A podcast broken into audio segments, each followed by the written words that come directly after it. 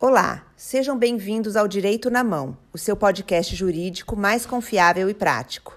Nesse podcast, os advogados do escritório de advocacia Brandão Canela irão te manter informado sobre os seus direitos e novidades jurídicas, de maneira clara e direta, a fim de possibilitar o alcance por todos.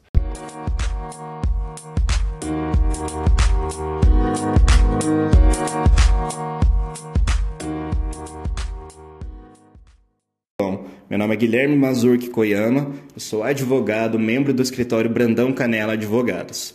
E hoje o nosso tema é sobre a pensão por morte e a sua possibilidade de receber esse benefício para sempre, se existe essa possibilidade, se não existe.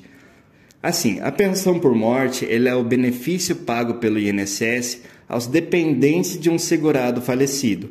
Ou seja, a gente tinha lá uma pessoa que recebia uma aposentadoria ou então que tinha um vínculo com o INSS essa pessoa veio a falecer.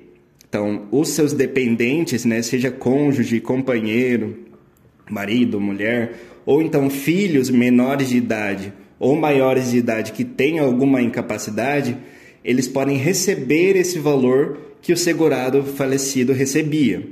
Então, assim, tudo depende de uma análise feita pelo INSS dessas duas é, desses dois requisitos, ou seja, se o, a pessoa falecida tinha algum vínculo com o INSS e se a pessoa que vai receber essa pensão por morte era efetivamente dependente desse segurado. Então, feita essa análise, né, passado por essa análise pelo INSS, passa-se então a verificar por quanto tempo que essa pessoa vai receber o benefício. Sendo o, o dependente filho menor de idade, ele vai receber a pensão por morte até completar seus 21 anos de idade. Ou seja, na época do falecimento, a, o dependente filho né, do segurado falecido tinha 15 anos. Então ele vai receber a pensão por morte por mais seis anos, até completar então seus 21. Agora, sendo filho maior de idade, mas que tem alguma incapacidade que o proíba, né, que não permita que ele trabalhe, alguma coisa nesse sentido, que tenha alguma restrição para o trabalho, ele pode receber esse benefício enquanto perdurar essa incapacidade. Tudo isso depende de uma análise médica do INSS. Então, a gente vai lá, junta toda a documentação, atestados e exames, comprovando que a incapacidade existe e que ela perdura por, tanto, por determinado tempo. Então, esse segurado, esse dependente, vai receber o benefício da pensão por morte enquanto perdurar essa incapacidade. Se ela for permanente, a pessoa vai receber para o resto da vida. Ou seja, se essa incapacidade para o trabalho for considerada permanente, que não tem cura, que não tem o que fazer, esse dependente vai receber o benefício para o resto da vida.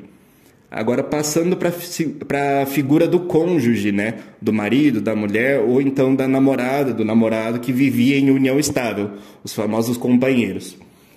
Nessa análise feita pelo INSS, são dois requisitos estudados: o tempo de relacionamento e a idade da pessoa quando do falecimento do seu companheiro e cônjuge. Então, assim, se o tempo de relacionamento, se o tempo de namoro, se o tempo de casamento for inferior, for menor de dois anos, esse dependente vai receber a pensão por morte por apenas quatro meses. Agora, sendo maior, sendo superior a duração desse relacionamento, é, sendo mais de dois anos, daí sim passa-se a análise da idade. Se a pessoa, quando do falecimento do seu companheiro e cônjuge, tinha mais de 45 anos de idade, ela recebe a pensão de maneira vitalícia, ou seja, daqui para frente ela não vai parar de receber. Então vamos para um exemplo. É, eu sou casado com uma pessoa e a minha esposa vem a falecer nesse ano. E nesse ano eu tenho 47 anos de idade. Então, assim, preenchido o requisito que o meu casamento tem mais de dois anos de duração e a minha idade é superior a 45, eu consigo receber o benefício da pensão por morte para sempre.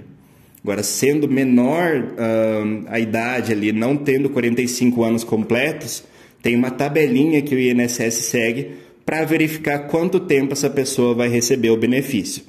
Então é isso, é muito importante ficar atento a essas regras da concessão do benefício, do tempo de recebimento, tendo em vista que o INSS ele pode cometer alguns erros graves com os dependentes desse segurado, desde encerrar o benefício, né, parar de pagar a pensão por